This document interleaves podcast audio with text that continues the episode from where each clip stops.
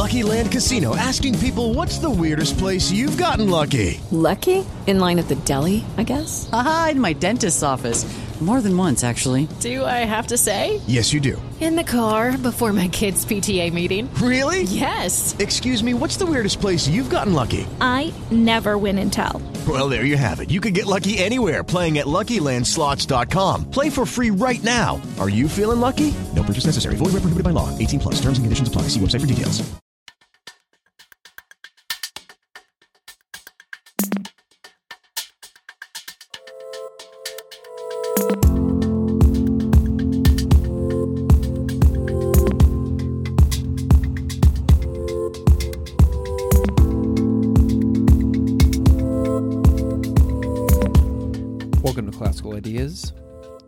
Greg Soden. Lately, I've been into how food ties in with religion. The first person to suggest food to me was Dr. Rabia Gregory, my guest on episode 45. Something came up about food on a Twitter thread, and she suggests that I find the book Religion, Food, and Eating in North America, an edited volume by Dr. Ben Zeller, Dr. Marie Dallam, Dr. Reid Neilson, and Dr. Nora Rubel.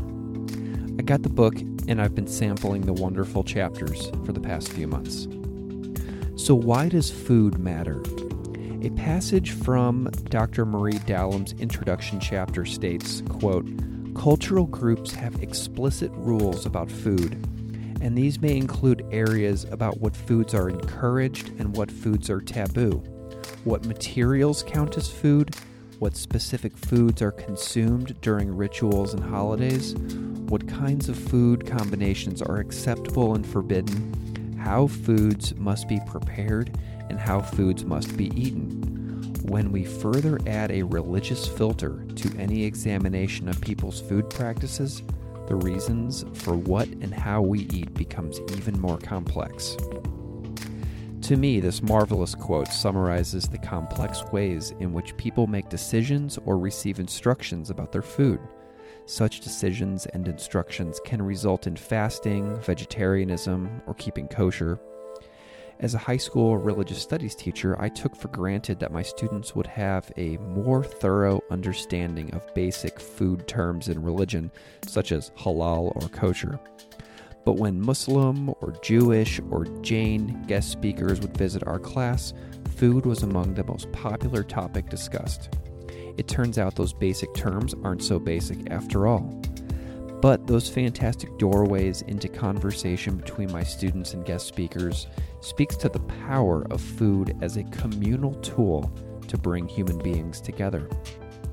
Today's conversation with two of the book's editors and contributors, Dr. Nora Rubel and Dr. Ben Zeller, is about foodways in religion, which means the study of how humans relate to food through religion.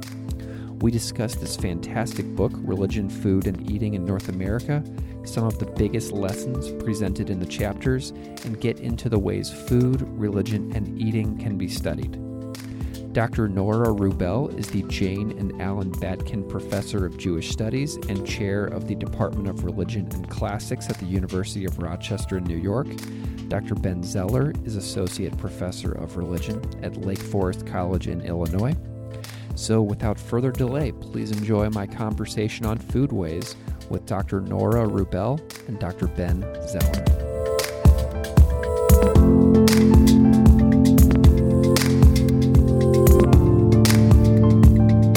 Dr. Nora Rubel and Dr. Ben Zeller, welcome to Classical Ideas. Thank you so much for coming on the show. Glad to be here. Thanks for having us. Yeah, thanks for having us.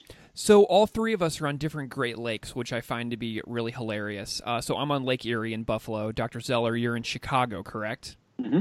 Correct, so yep. You're on Lake Michigan, and Dr. Rubel, you're just down the road from me in uh, Rochester, New York, in, and you're on Lake Ontario. So, with that said, Great Lakers, happy spring. Thank you so much. Thank you. It's uh, it's been quite a winter up here in Buffalo. We had a we had a, a doozy. Um, so I kind of want to just start off by having you both introduce yourselves, your areas of academic interest, and however you see fit. Nora, do you want to go ahead and start? Sure. Um, so I am in Rochester on Lake Ontario. I teach at the University of Rochester, where I hold the Jane and Alan Batkin Professorship in Jewish Studies, and I serve as the chair of the Department of Religion and Classics. Uh, my area, most broadly, is in American religions, but most of my written scholarship relates to religion, race, and ethnicity as seen in the experiences of American Jews. I just finished my five year term as the chair of the Religion and Food Group at the American Academy of Religion, and I'm currently finishing a book that's a cultural biography of a cookbook that came out of an American Jewish settlement house at the beginning of the 20th century. Marvelous. Great. Well, uh, yep. So you're correct. I'm in Chicago. Uh, my name is Ben Zeller. I am the associate uh, professor of religion at Lake Forest College, which is about 30 miles north of uh, downtown Chicago, in the northern suburbs, right on Lake Michigan. Uh, I also teach in our American Studies department as well. Uh, so I'm also an Americanist uh, trained in North American religions. My main research areas are religion and food and new religious movements, groups that are often called cults or sects. Uh, and uh, I, uh, like Nora, I just uh, cycled onto the uh, religion and food group as one of the new co-chairs, and previously I was chair of the American Academy of Religions uh, Religion, Food, and Eating North America seminar. Uh, so we have a lot of intersections in terms of the work we've done. Wonderful, Ben. How did you and Nora first meet? Where did your paths cross?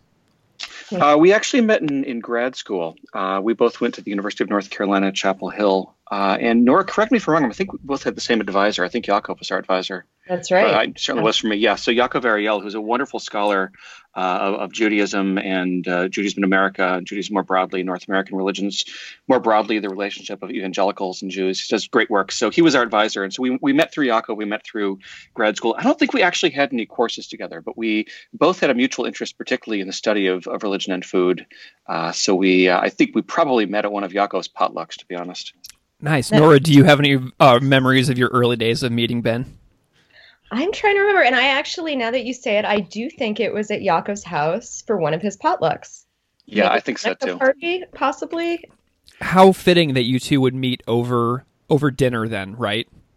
Yeah, totally. I I've never thought about it, but I, I that that's my visual image is is of chatting with, with wine in one hand and hors d'oeuvres in the other.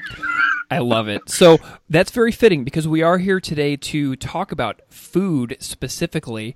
And so I'm curious about a little bit of the backstory of why you both care about food. Like, how did your academic interests collide with food as being important in the area of religious studies? Is there any interesting backstory there, Nora?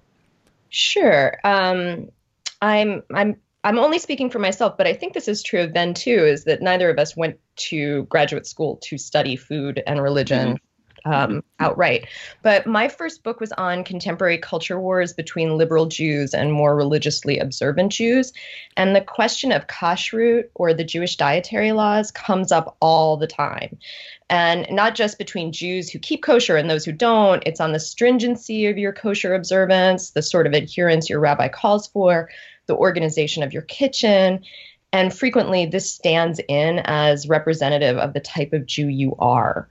And um, and I would say more broadly, the story of American religion is frequently told as one of immigration and and broader attempts at acculturation. It's hard not to look at the story of immigration as one that also includes attempts to retain some sort of identification with the old country or traditional ancestral practices, and usually that does mean food. And um, and also, I, I've written a bit about African American religions, and while the Black experience is historically one of forced migration until the 20th century, there's also a story there about food as a means of survival, protest, and continuity. And and I would just finally say that looking at food practices is also a window into women's religious lives.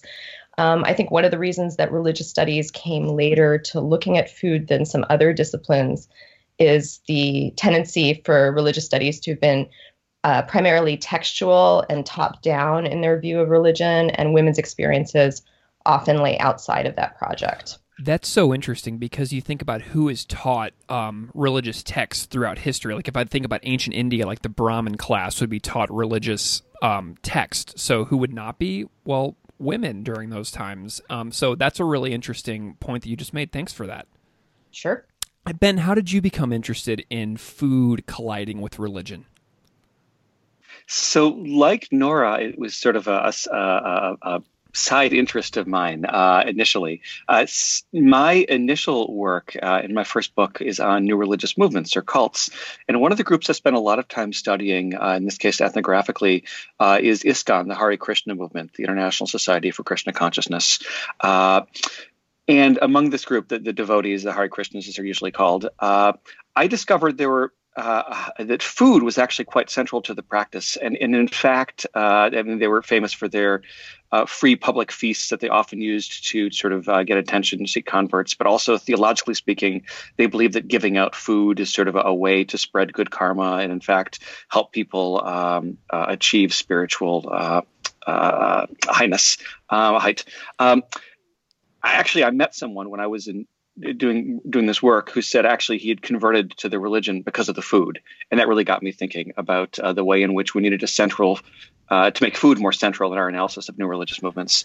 Uh, so after that first book was done, which looked uh, at, at, new religions, I increasingly began to think about food, and like Nora said, I think that one of the things that food does really really well is it lets us get to uh, what we call lived religion, which is sort of the way that religion is practiced on the ground, not just in texts, not just by authorities or institutions, but the way common everyday people, women and men, uh, who are not leaders, who are everyday adherents, actually practice their religion. And again, I think about new religious movements because that's what I study. We tend to talk a lot about the charismatic founders and the leaders. Uh, we don't talk much about the individuals and what brings them in and why they're attracted to it. And food is one way to think about those everyday people. Uh, so, just as Nora said, it, it, it helps us sort of access uh, the way in which religion has not uh, been studied as much in the past as it should have. I love that. And any longtime listeners of this show will know that I'm like super into punk rock music. And so I, have been thinking about everything you just said about the ISKCON movement and uh, reading stories of like homeless New York City punk rockers in like the 1970s and 80s who did convert to being Hare Krishnas because they could get free food on the streets in sure, New York City yeah, when yeah. they're homeless. I mean, there's Total a huge tangent. movement you, around You've probably that. heard of the, the, the Krishnacore group. Yeah, so Absolutely. That's, yeah, yeah, they're there. Mm-hmm. Love it.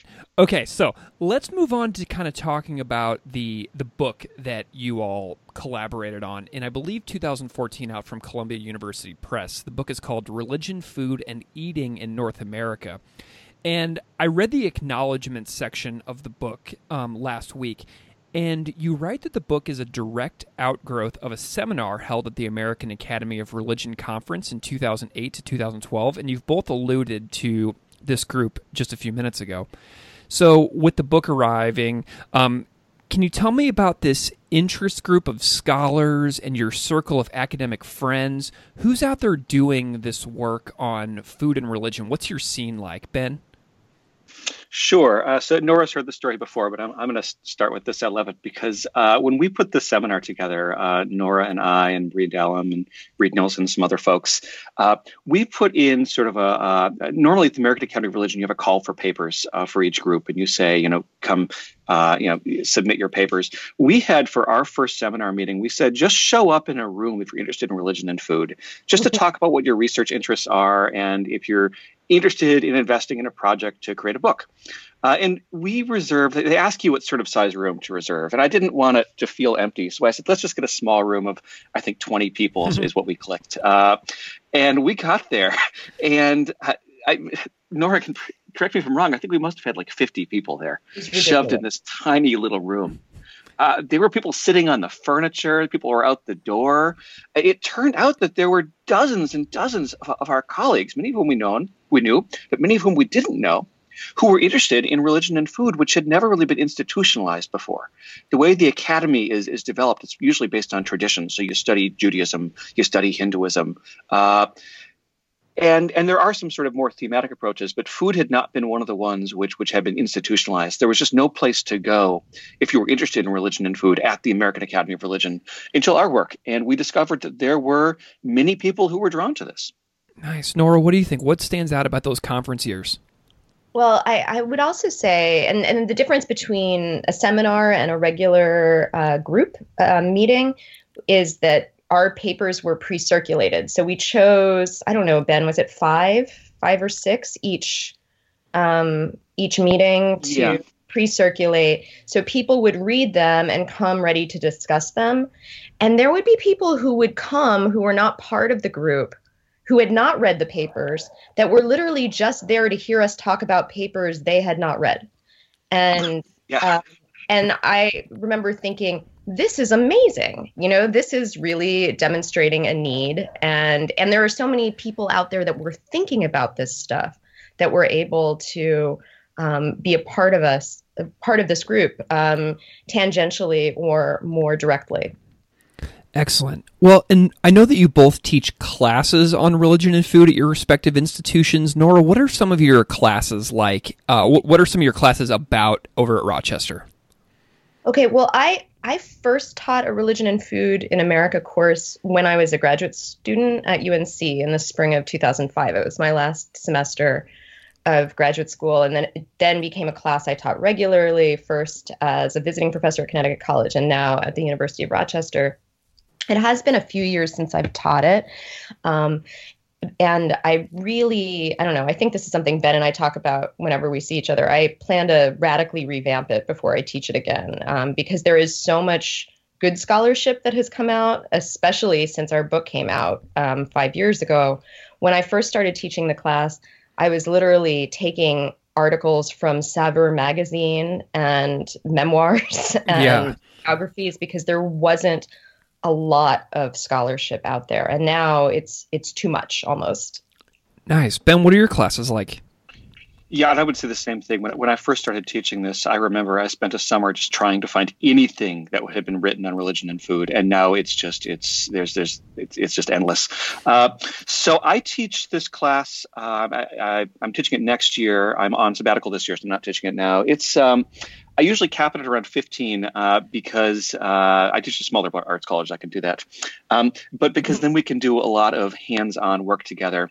So I often ask students to bring uh, recipes oh, uh, to talk to. Often it's their mothers or their grandmothers, sometimes their fathers. Um, but to bring recipes associated with their religious cultural traditions to share. And we cook together and we talk about uh, the way in which uh, in which food can connect to culture and religion, and often that leads to other connections too, such as ethnicity or race or gender. Uh, I tend to use a lot of first person narratives, autobiographical accounts. Uh, one of my favorite activities we actually do in the religion and food class is we visit a Sikh Gurdwara. Uh, and uh, there we uh, we take part in the langar, which is the free communal meal, uh, which is served to really anyone who's hungry can come in the door of Gurdwara and, and receive uh, receive food. But it's um, it's something which we can do as participants, where we can go into this big industrial kitchen and we can help. And so we learn about Sikhism. Uh, usually, in my class of 15, maybe one, two students has any knowledge of Sikhism. We actually learn about Sikhism, about the Sikh tradition, through their food, uh, which to me is is one of the great things we can do with food. Is we don't come in by studying texts and institutions and history all of which are good. We come in through the visceral, direct experience. Nice. And you don't come at it from like, um, like where do we disagree? You come at it on the thing that all humans have in common, which is like we all eat and we all share these experiences over meals. Where do you, um, in your class, where do you cook those meals together? Like, do you have class like at your home? Do you have class like on a at a campus kitchen? How do you go about doing that? Well, when I lived on campus, uh, again, I teach at a small liberal, arts college of about 1,600 students. Uh, so the first four years I was there, uh, we taught on campus at my. I lived on campus at my house. Uh, now that I live uh, away from campus, we use one of the um, the dorm room kitchens. The, the newest dorm has sort of a big communal kitchen. Uh, and let's see. Before I was here, I I taught the class elsewhere. I, I don't recall where we taught where we cooked. Gotcha. Okay, so I'm a teacher, so I've always loved hearing about pedagogy and practice. Um, I had Chris Jones on recently. I've had many um, high school teachers on the show, and so I love hearing about what people do in their own classrooms. And in religion and food classes, I'm curious about if there are any like special guest speakers. Um, ben, you just mentioned some site visits and demonstrations you use in your own classes to take the experiences for the students to the next level. Nora, do you have any special strategies or pedagogical practices um, that really are special to you that make that uh, make you look forward to your own classes? Yeah, um, well, I have occasionally used guest speakers, uh, sometimes local food makers.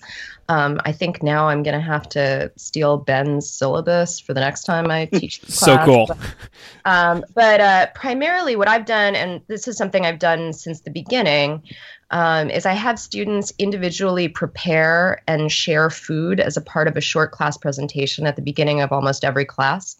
Um, and uh, that would be on a religious observance or a holiday. Oh, um, wonderful. Where they would have to then explain the cuisine, like what is the food, uh, the etiquette. So, who makes it? How's it prepared? Um, uh, religious taboos, if there are any, sometimes there aren't, and then the significance of the food as related to the religious world it comes out of. And that's something that we usually take as sort of a separate presentation that has nothing to do necessarily with what we're studying that day, but it's um it's something they do um, ongoing. And it's interesting how it's changed over time because the first time I taught this in North Carolina, I remember the first presentation, these two women chose um, an Islamic holiday. Uh, it was Eid al Adha, and they made meat pies in their dorm kitchen with Pillsbury uh, crescent rolls and uh, and ground meat. It was a recipe they got from a uh, a someone who lived on their floor who was Muslim, and they used their her mother's uh, recipe, and then they served it to all of us, and we all ate it you know it's three to you know a week into class i thought it was this amazing um, exercise in trust that everybody just said okay i'm going to eat these meat pies you made in your dorm kitchen. Um, over the years this has become a lot more complicated because there are a lot of allergies there are a lot of religious restrictions a lot of vegetarianism a lot of veganism. Um, so we've kind of used that to also demonstrate difference um, so, in one case, you could say just if you eat something that someone gives you, that's a lot of trust that you're putting in that person. But then also understanding that there are some things people cannot eat um, and the reasons why has also been kind of a useful exercise. It seems to me like your students are coming and telling you about experiences that they are putting themselves into. Like it seems like they are seeking out these experiences for themselves and then bringing it back to class and telling you about it. Does that seem to be accurate? Um, sorry. uh, yeah, I think so. I mean, it, particularly for these um, for these exercises, you know they they are usually trying to choose something that this is that is not from their background Gotcha. So, um, the intro to the book, Religion, Food, and Eating in North America, was written by one of your colleagues, Marie Dallam from the University of Oklahoma. And this introduces the concept of religious foodways, which is brand new to me, but makes complete sense upon reading this fantastic introduction. Um, and these foodways are relevant to both of your chapters.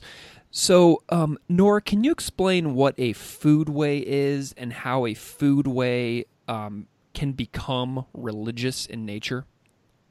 Uh, yeah, and I, I, think I'm, I'm going to take the liberty of actually quoting Marie um, because I do think that her introduction is remarkably clear and one of the few uh, great introductions to an edited volume that is a really helpful essay on its own. Um, and she writes entire cultural groups have explicit rules about foods, and these may include ideas about what foods are encouraged and what foods are taboo, what materials count as food, what specific foods are consumed during the rituals and holidays, what kinds of food combinations are acceptable and forbidden, how foods must be prepared, and how foods must be eaten. So, I would just add to that that foodways, uh, simply put, is the study of what people eat and how and why they eat it. And anthropologists and sociologists have long been interested in foodways, but uh, my tribe of religious studies scholars has just recently, well, not just recently, but had, um, came later to the party on giving these matters attention outside of just dis- examining dietary laws and food taboos. Uh, foodways encompasses much more than those restrictions because what people choose to eat when they have choices says a lot about a group. And that allows us to analyze issues of religious practice, political affiliation, and identity formation. So, Marie's introduction is so great because she explicitly calls for us to move beyond the descriptive what and into the analytical how. Ben, do you have any additional comments on introducing foodways? Well, I would just echo what, what Nora said, and, and I'm I'm really pleased she, that, that, we went right to what, what, what Marie wrote because I think she really did capture um, for our project the way in which foodways was such a helpful concept. Uh, and again, as Nora said, we weren't the first people in religious studies to use this concept, but uh, I think that one of the reasons our project was so successful uh, it, it, was that we all looked at at this concept and, and the way in which food could be deployed to look at, at, at religion more broadly. Uh, and that's why I think the chapters all sort of connect together, and why I think uh, Marie's introduction does such a good job of bringing it all together. Is is this concept really does work? It really does have legs. Ben, how do you see foodways as supporting religious culture for who is practicing it? Like, if you have a group of people that all practice a foodway and all are the same religion, how does that create a bond among those people? Well, I would say it's it's a it's a basic anthropological fact that we form relationships with the people with whom we eat. Um, and not that we can't form relationships with people we don't eat, but it is it is less less easy. Uh, so therefore, if if your food traditions, your food ways encourage eating within the group versus not eating outside of the group, that's going to have a direct communal communal effect. Uh, but also, it isn't just eating; it's cooking, it's preparation, it's farming, uh, it's it's shopping. Food isn't just sort of the what you find on the plate. There's an entire line of production which goes before it. Uh, and if you trace that line, particularly if you look at questions like who's making the food, who's producing it, uh, who's cooking it, uh, what are the written and unwritten rules and norms. Uh, here we're getting some of Nora's really great new work on cookbooks. Uh, you can find that uh, often embedded within these within these norms, within these traditions, are all sorts of written and unwritten cultural laws and norms about what is appropriate or not, who gets to count as inside or outside, who has the say on on what is the authoritative, appropriate, natural way to eat. And these questions all come into the into focus when we think about food. Nora, do you have any thoughts on that?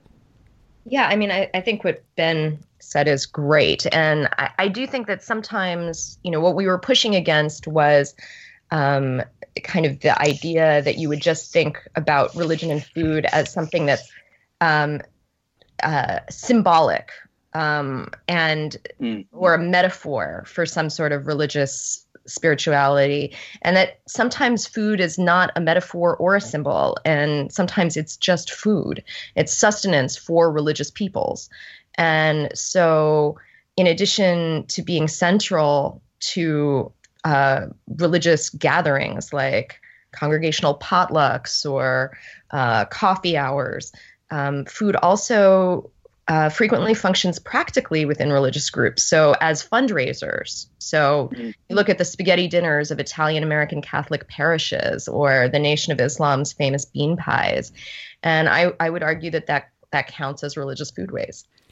So you both have chapters in the book. Nora, yours is on feasting at the end of fasts, and Ben, yours is on the quasi religion of vegetarianism and locavorism, both of which I found these chapters were fantastic for me um, as a reader.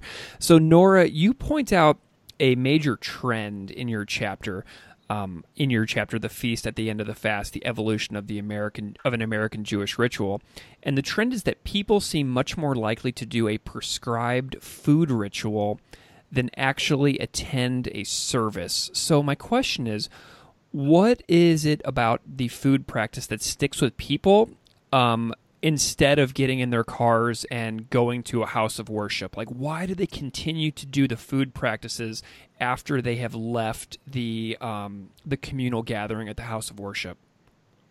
Well, I would say that this is uh, this is a trend that has been going on for a long time, and it's frequently bemoaned by people who sort of say, "Oh, well, this is just gastronomic Judaism. It's not real Judaism," but it is. Um, it is the dominant form of Judaism um, in America. There's a lot of scholarship about the rise of the quote unquote nuns, N O N E S, those who lack a religious affiliation. But among American Jews, affiliation, as we understand it, belonging to a synagogue, has almost always been a demographic minority. So, um, but to answer your question more directly, um, I like to refer to a study from 1967 on Jewish identity and practice by sociologists Marshall Sklare and Joseph Greenblum. Their study examined the reasons why some rituals were retained by American Jews and why others were abandoned. And what they found was that rituals are much more likely to be retained when the ritual is, among other things, something that can be um, effectively redefined in modern terms, doesn't demand social isolation or the adoption of a unique lifestyle, and also kind of goes along with the religious culture of the larger community and provides a quote Jewish alternative. Um, so it needs to feel Jewish. So in essence, that I think explains why Jews are more likely to make traditionally or culturally Jewish foods on individual holidays than to keep kosher every day. Uh, food conjures heritage and memory in a positive way, as opposed to some religious strictures represented by organized religious institutions. So it's more like the carrot and not the stick. Gotcha. Okay, so something else that surprised me in your chapter that I've never noticed is the lack of feast breaking the end of Yom Kippur. I've never really noticed that. Um, I'm not Jewish, but I did teach a religious studies class for high school students for five years. So, um, but that was something new that I learned in your chapter, and that's different comparing Ramadan uh, with the end of fast um, feasts. Christmas and Easter, they all have feasting. So, with that in mind, the American Jewish population is modifying this practice before our very eyes, which is something that I think that many people probably don't know anything about. So, how is the break fast changing in American Judaism on Yom Kippur? Okay, so um, I would I I I'm more likely to suggest that the break fast reflects the changing of American Judaism. Oh, okay, that's fine. Um, so, I traditionally, for a variety of economic and cultural factors, immediate post fast feasting has not been the practice of Ashkenazi Jews, um, Ashkenazi referring to Central and Eastern European Jews. There's a tradition in North African countries uh, of breaking the Yom Kippur fast with a feast, but not in the lands that the majority of American Jews hail from. So, more likely, Jews traditionally had a quiet meal at home, some tea and leftover honey cake from Rosh Hashanah. It's a very somber day. Um, Mid century Jewish cookbooks have no menus or recipes directed at a post Yom Kippur meal. But when you get to the 1980s and the 90s, you not only have these menus and cookbooks, you have magazine and newspaper articles discussing the break fast, as well as major supermarkets catering to this holiday.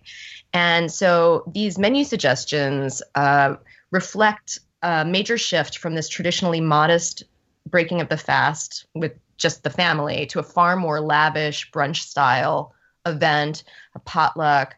And I think unlike Jewish holidays like Passover or Hanukkah, which can be celebrated for their universalist themes and home based practice, Yom Kippur is a different holiday entirely. So that's one that speaks specifically to the relationship between Jews and their God and takes uh, place primarily in the synagogue. American Jews, a lot of American Jews fast. So the majority, uh, more American Jews fast than belong to a synagogue, light candles on Shabbat, so this is a thing that a lot of Jews are doing, but a lot of them are not going to synagogue. So the American Jews, by creating a break fast tradition, have in a way been able to redefine Yom Kippur as a more inclusive, potentially universal holiday, one that can be shared with Jews and non Jews. And in many ways, it's the event's more about the good parts of religion as it's seen without the convention and the hierarchy that a lot of American Jews reject. I'm going to ask a few of my uh, Jewish friends who do not go to synagogue but do practice home food practices what they what they think about your chapter. So I'm excited to share it with them. Um, ben, your chapter cracked me up because so much of it could have been about my last decade and a half of going in and out and in and out of vegetarianism and veganism and back to vegetarianism, back to um, carnivorism, everything. Um, so I've been a vegetarian um, since 2015, and I use this word purposely, but I lapsed in the summer of 2018 during a very stressful move across the country from Missouri to New York. And so my curiosity was piqued when I read your chapter because so much of it could have been about me. How did you first notice vegetarianism as a standalone quasi religion? Honestly, I think it was when someone told me that they had converted to vegetarianism or veganism. Uh, and it would have been in passing, I think, in a religion and food course, one of my students told me. And I think uh, that was probably this, this nameless student, whenever this happened, that's what got me thinking. Uh, because then I began to pay attention, particularly to uh, celebrities would give interviews and talk about their food practices. Uh, not just vegetarianism and veganism. This was also right around the time when I was doing this research of when locavorism was taking off. Uh, this was when Pollan's Omnivore's Dilemma had just come out, and Barbara Kingsolver's uh, Animal Vegetable Miracle, both of which described uh, which is local, intentional local eating. Uh, this was sort of at the tail end of the Atkins diet, but right before paleo got big. So there was a lot of sort of interest, and there still is, obviously. To today, I would say paleo has a lot of it um, in in the way in which food ways and food choices can function as a religion, and that conversion seemed like a really good metaphor and a really good model to think about how people move between different food ways. When people talk about conversion, do they realize that they're using like uh, traditionally religious terminology? Well, if they stop and think about it, but we don't tend to stop and think too much. Most of us don't. Um, but when I, uh, so for this project, I, I worked with, uh, I think it was about 20 at the end, um, interlocutors or informants, uh, and we produced oral histories of their food, their personal food ways, their personal food life choices and, and conversion trajectories. And after we went through all this, then uh, then I explained to them my project and how I was using conversion as a model, and almost all of them said to me at that point, "Oh yeah, that makes sense." Uh, and a few had actually uh, read about religious conversion and said, "Oh yeah, this this this sounds like it." A few of them were were Christian in orientation, and uh, Paul's experience in the road to Damascus kept coming up. Uh, the idea of sort of your your sort of uh, you're struck down by this sudden this sudden need to change. And I actually had a few people who had actually converted religions too, who said, "Oh yeah, yeah, yeah, that sounds like what I did for for my religious conversion." Uh, so yeah, I, we don't tend to think about it much, but uh, if you do stop and think about it, then yeah, I think that uh, that that conversion is an apt metaphor. Thinking about uh, Michael Pollan and Barbara Kingsolver as like food prophets is also uh, something that mm-hmm. I had a chuckle about whenever I was reading because I've read both of those books that you referred to. Mm-hmm. Um, mm-hmm. So there's a concept I want to ask qu- quickly about, and that's something called implicit religion, which was popularized by Edward Ian Bailey. And I'm curious if your notion of quasi religion is similar to the concept of implicit religion, um, I read a book last year called Punk Rock is My Religion by Francis Stewart in the UK, and she said that the idea of going to punk rock shows and having that experience was almost like sort of like going to church. And she has, has a lot of explaining within the book about that and on this podcast. But do you see quasi religion and implicit religion in similar veins? Yeah, I think they're very similar concepts. And there's another one. Uh, Gary Laderman wrote a book. Uh, I think "Sacred Matters" was the the name of the book, looking at uh, everything from sports to film going as sort of these uh, these things akin to religion. I forget what the term he uses is. It, it, it might have been implicit religion. Uh, I think that what all of us are doing uh, is taking what I would call a functionalist approach to religion. That if something functions or acts like other religions and recognizing it's sort of a, a constructed category but if if it acts like it, then we're going to call it one. So if it gives you, and here it depends how you're defining religion, but if it provides community, if it provides a sense of meaning, if it provides rituals, uh, if it uh, if it has sacred texts and, and leaders and adherents, all the things we often associate with religions, then we're going to treat it like one in terms of our studies. That doesn't necessarily mean it is a religion, but as an academic, we can approach it that way. Uh, there is a fascinating court case, though, bit of a tangent here, a fascinating court case by a vegan in California who sued. Uh, she refused a vaccination which was based on. Uh, it was produced by uh, by chicken eggs.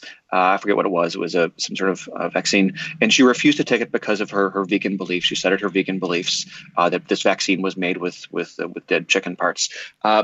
and she actually it, it, went to, to the state court, and the state court had to rule over whether vegetarianism, I'm sorry, whether veganism counted as a religion because if it was a religion she would be allowed to be exempt from this vaccination requirement. It was a, a, workplace requirement. And eventually the court determined veganism was not a religion uh, but it took a couple of different courts. There were there were appeals back and forth before they could decide whether veganism really was or was not a religion legally speaking in california. Ben, if you were writing your chapter today, say your book was coming out in 2020 instead of 2014, would you include that as an example within your chapter? I would, and whenever I give a talk on this, I always include that. And also, I would talk more about paleo. I think that the paleo diet has really taken off as a quasi religion. I think locavorism has somewhat died down after those those two books have been out a while. Uh, but yeah, there's some updates I would make. Nora, if you were writing your chapter today, is there anything that you would update as far as uh, happenings within Breakfast um, since the book came out in 2014? Um, I don't know, honestly. I think, um, and I, so I will say that when the book came out, there have been more articles paying attention to the breakfast. Um, I'm not re- honestly. We can edit this in post, right? Oh, totally. That's absolutely fine. I have no idea. I like. I. I don't know if I would have added anything. Um, I mean, I think that there's Hmm. That's not a fair question. You didn't put that in the list. I know. I'm sorry. I didn't make you think about that. Um, so I, I, will take that out. I promise. No problem. Okay. Um, all right. Thank you. All right. So I'm going to move on to the next question. so Nora, um, as an editor of the volume, which chapters of the book were most outside your wheelhouse and taught you the most as a reader? That is a great question. Um, I I would say David Grumett's chapter on dynamics of Christian abstinence is a really helpful piece that falls outside of my work primarily because it is so theological in nature. And while I knew about many of the groups he mentioned, some were new, and I wasn't as well read on the biblical underpinnings of Christian dietary abstinence and vegetarianism. But I w- would also say that Suzanne Crawford O'Brien's piece on salmon ceremonies in the Northwest was completely outside the scope of my expertise. And that that was useful to me and challenging. Ben, what do you think? What was outside your wheelhouse and taught you the most as a reader? I was just flipping through the book yesterday thinking about this, and Crawford O'Brien's chapter on, on salmon ceremonies and salmon rituals among the Pacific Northwestern Native Americans uh, was one of them. And the other one that really struck me was Sarah uh, Robinson's work on eco halal. Yes. Uh, so she did an ethnographic study uh, here in Chicago, where I am, but I wasn't at the time, on uh, the, uh, the Taqwa Collective, which was a group of uh, Muslim Americans who, uh, while still following the traditions of halal, were trying to to forge a new path of, of halal. Halal is, is Islamic uh, food requirements, uh, just means permitted food, um, that kept in mind ecological consciousness, uh, fair uh, treatment of workers, fair treatment of the earth, sustainable production. And they tr- uh, tried to sort of brand this as, as a way in which modern Muslim Americans could. Uh, could both follow the traditions of halal, but also live within their uh, uh, their ideals for for how to live in a sustainable world. Uh, and, and again, it was totally outside my wheelhouse. I knew nothing about this. I knew a little bit about traditional halal, but the idea that there was sort of this new this new variant of it uh, was totally new to me. Ben, I want you to imagine for a second that a part two of this book is happening. Um, what do you wish was in the in the book that isn't? Uh, what do you? How could you envision a part two taking place um, in all the research that's happened in the last five years? So I keep a bibliographic database of anything I can find published on religion and food. Uh, and uh, it's, it's it's in Zotero, so it's very easy, which is a bibliographic software. So I was sorting through it, and I noticed something interesting. Uh, the books, articles, uh, which have come out since 2014, basically since 2015, the last five years, um, there's more of them in the last five years than there were for the hundred years before that.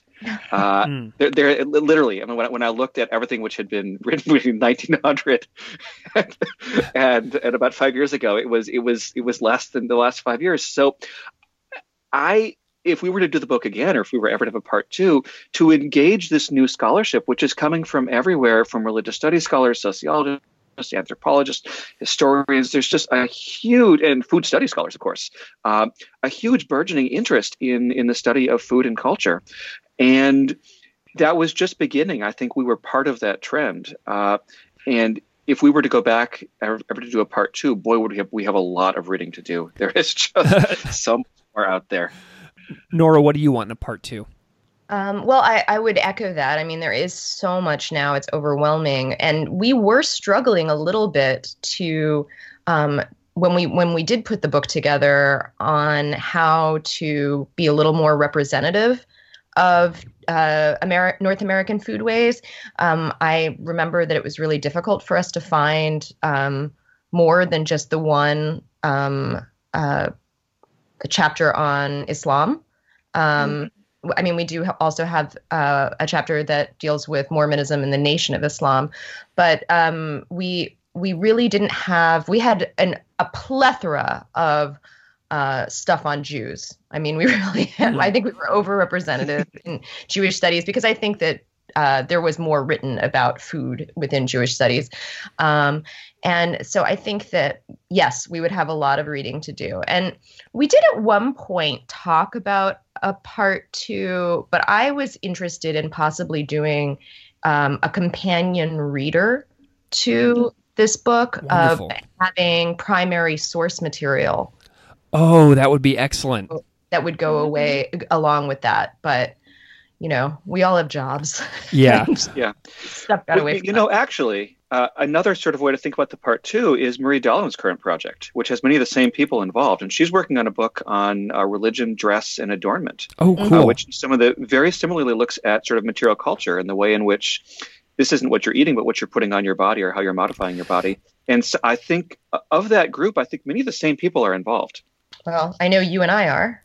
I yeah. wonder. I wonder if Marie's working with. Uh, I think her name is Liz Bucar. She does a book called. She's a book called Pious Fashion can't remember. Here's an idea for a future program. You'd have to you have to talk to Marie. Yeah, there you go. Um, okay, well, so uh, I am really really delighted with this conversation. Um, I'm so happy that I could get both of you on the show at the exact same time because you know everybody's schedules are super busy and having multiple people involved with this book on to talk about it just is really a lot of fun for me. I'm so grateful to both of you for your time. Can you both uh, just spend a moment, um, maybe Nora first, saying like where people can find you or where you would want to point people to if they wanted to find out more about your work? Well, you can find me at the University of Rochester, rochester.edu. Um, but I am on Twitter. Uh, my handle is at the Rebellion. And that's a great handle. That's not that's awesome. I'm not very active on Twitter, but I'm I'm a lurker and I do respond. So um, so you can find me there.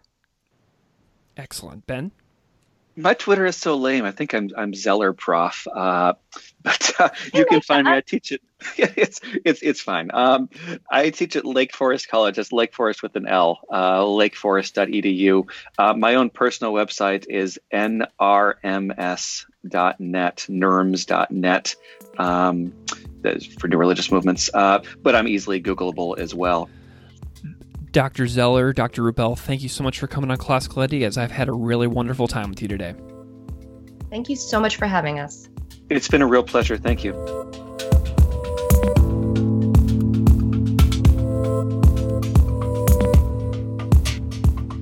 Classical Ideas is produced by me, Greg Soden. Music on Classical Ideas is composed and performed by Derek Strybeck. You can find his music at www.wearewarmmusic.com. If you like this show, please rate it on iTunes, Stitcher, or wherever you get your podcasts. You can email me at classicalideas at outlook.com or find me on Patreon at patreon.com slash classical ideas podcast. Thanks so much for listening.